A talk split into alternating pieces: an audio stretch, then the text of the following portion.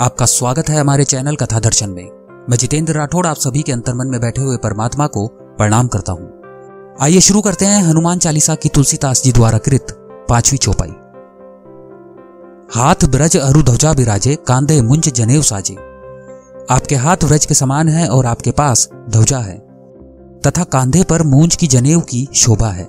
तुलसीदास जी यहाँ हनुमान जी के स्वरूप का वर्णन करते हुए लिखते हैं कि श्री हनुमान जी का हाथ व्रज के समान है तथा उनके हाथ में राम नाम की ध्वजा है। इसका संकेत है कि हमें भी हनुमान जी की तरह प्रभु कार्य के लिए वचनबद्ध प्रण लेकर प्रभु नाम तथा काम की ध्वजा हाथ में लेनी चाहिए। संसार में भारतीय संस्कृति ऐसी भव्य है, परंतु उसकी आज विडम्बना हो रही है।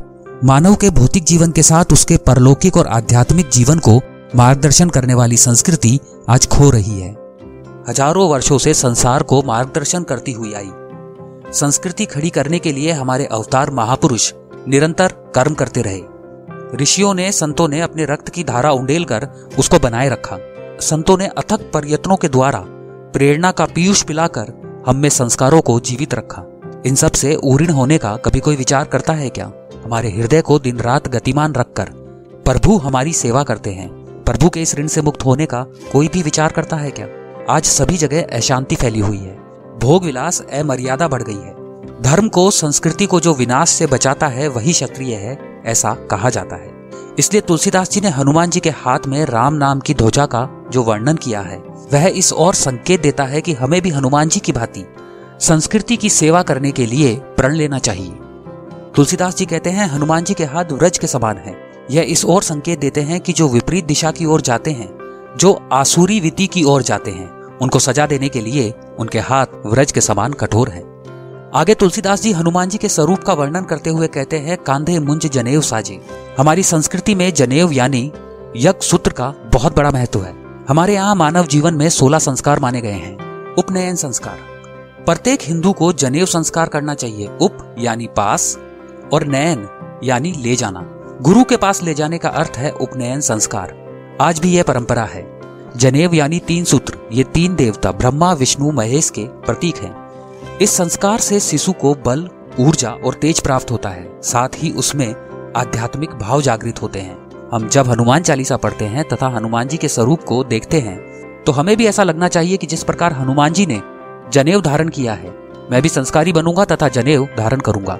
भगवान मेरे भीतर बैठे हैं, ये प्रथम समझना चाहिए। भगवान ऊपर आकाश में नहीं है, वह मेरे भीतर ही बैठे हुए हैं। इस समझ से जीवन में नया मोड़ मिलेगा। भगवान भीतर बैठे हैं, ये समझने के लिए जनेऊ देते हैं। उपनयन का अर्थ है भगवान की स्थापना करना। जो उपनयन अर्थ को नहीं समझते, वे अध्यात्म को नहीं समझते। उपनयन संस्कार होने पर मनुष्य को लगता है कि भगवान मेरे साथ है। उसका आशीर्वाद सदा मेरे साथ है। हनुमान जी को देवों से आशीर्वाद मिला हुआ था। ब्रह्मा जी के द्वारा कोई भी शस्त्र इनके अंग को हानि नहीं कर सकता था। इंद्र के द्वारा। इसका शरीर व्रत से भी कठोर होगा। सूर्यदेव ने उन्हें तेज प्रदान किया और शास्त्रीय ज्ञानी होने का भी आशीर्वाद दिया। वरुण ने कहा, मेरे पास और जल से ये सदा सुरक्षित रहेगा। यमदेव ने निरोगी रहने का आशीर्वाद दिया। यक्षराज कुबेर, विश्वकर्मा आदि देवताओं ने भी अमोघ वरदान दिए। जब हम हनुमान चालीसा का पाठ करते हैं तो हमें अवश्य ये देखना चाहिए कि हमारे आराध्य देव का जीवन जिस प्रकार संसार युक्त, भव्य एवं दिव्य है, उसी प्रकार मैं भी अपने जीवन को संस्कारी बनाऊँगा। तथा जीवन को आकार देने के लिए जीवन में कुछ करार करूँगा। ऐसा संकल्प करने पर यदि हम सच्चे मन से प्रयत्न करेंगे तो हनुमान जी हमारी मदद करने के लिए तत्पर रहेंगे। इस प्रकार जीवन को संस्कारी बनाने का हमें प्रयत्न करना चाहिए। वानर के रूप में बजरंग बली महत्वपूर्ण अवतार लेकर धरती पर आए थे, जिसका आभास सीता माता को पहले से ही हो गया था। अयोध्या के राजा राम के परम भक्त हनुमान जी शिव जी के ग्यारहवें अवतार के रूप में जाने जाते हैं। इतना ही नहीं, भगवान शिव के आशीर्वाद से ही हनुमान जी को सभी शक्तियाँ प्राप्त हुई थी। यह तब की बात है जब माता सीता हनुमान जी के लिए भोजन बना रही थी। माता सीता द्वारा बनाया गया भोजन हनुमान जी को इतना पसंद आया कि वे खुद को रोक ना सके और खाते चले गए।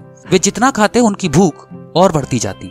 हनुमान जी के रुद्र अवतार से अपरिचित माता सीता उनकी इस दशा को समझ न पाई और कुछ समय पश्चात इसका उपाय खोजने लगी। तभी माता सीता ने हनुमान जी की पीठ पर ओम नमः शिवाय लिख दिया। ऐसा करते ही हनुमान जी को अपना वास्तविक स्वरूप ज्ञात हुआ और वो रुक गए। हनुमान जी में आए इस बदलाव को देखकर माता सीता समझ गई कि यह कोई आम वानर नहीं है, बल्कि वानर के वेश में शिव जी के अवतार हैं। हनुमान चालीसा की छठी चौपाई में श्री तुलसीदास जी लिखते हैं, भगवान शंकर जी, श्री राम से क्या मांगते हैं? आगे के कर्मांक में उसका वर्णन है। कमेंट बॉक्स में जय श्री राम लिखकर हमारा उत्साह बढ़ाइए। आपको हनुमान चालीसा का यह क्रमांक अच्छा लगा तो इसे लाइक करें। अपने दोस्तों और परिवार के साथ इसे शेयर करें। ऐसे रोचक क्रमांक आपको आगे भी सुनने को मिलते रहें। इसके लिए आप हमारे चैनल को अभी सब्सक्राइब करें।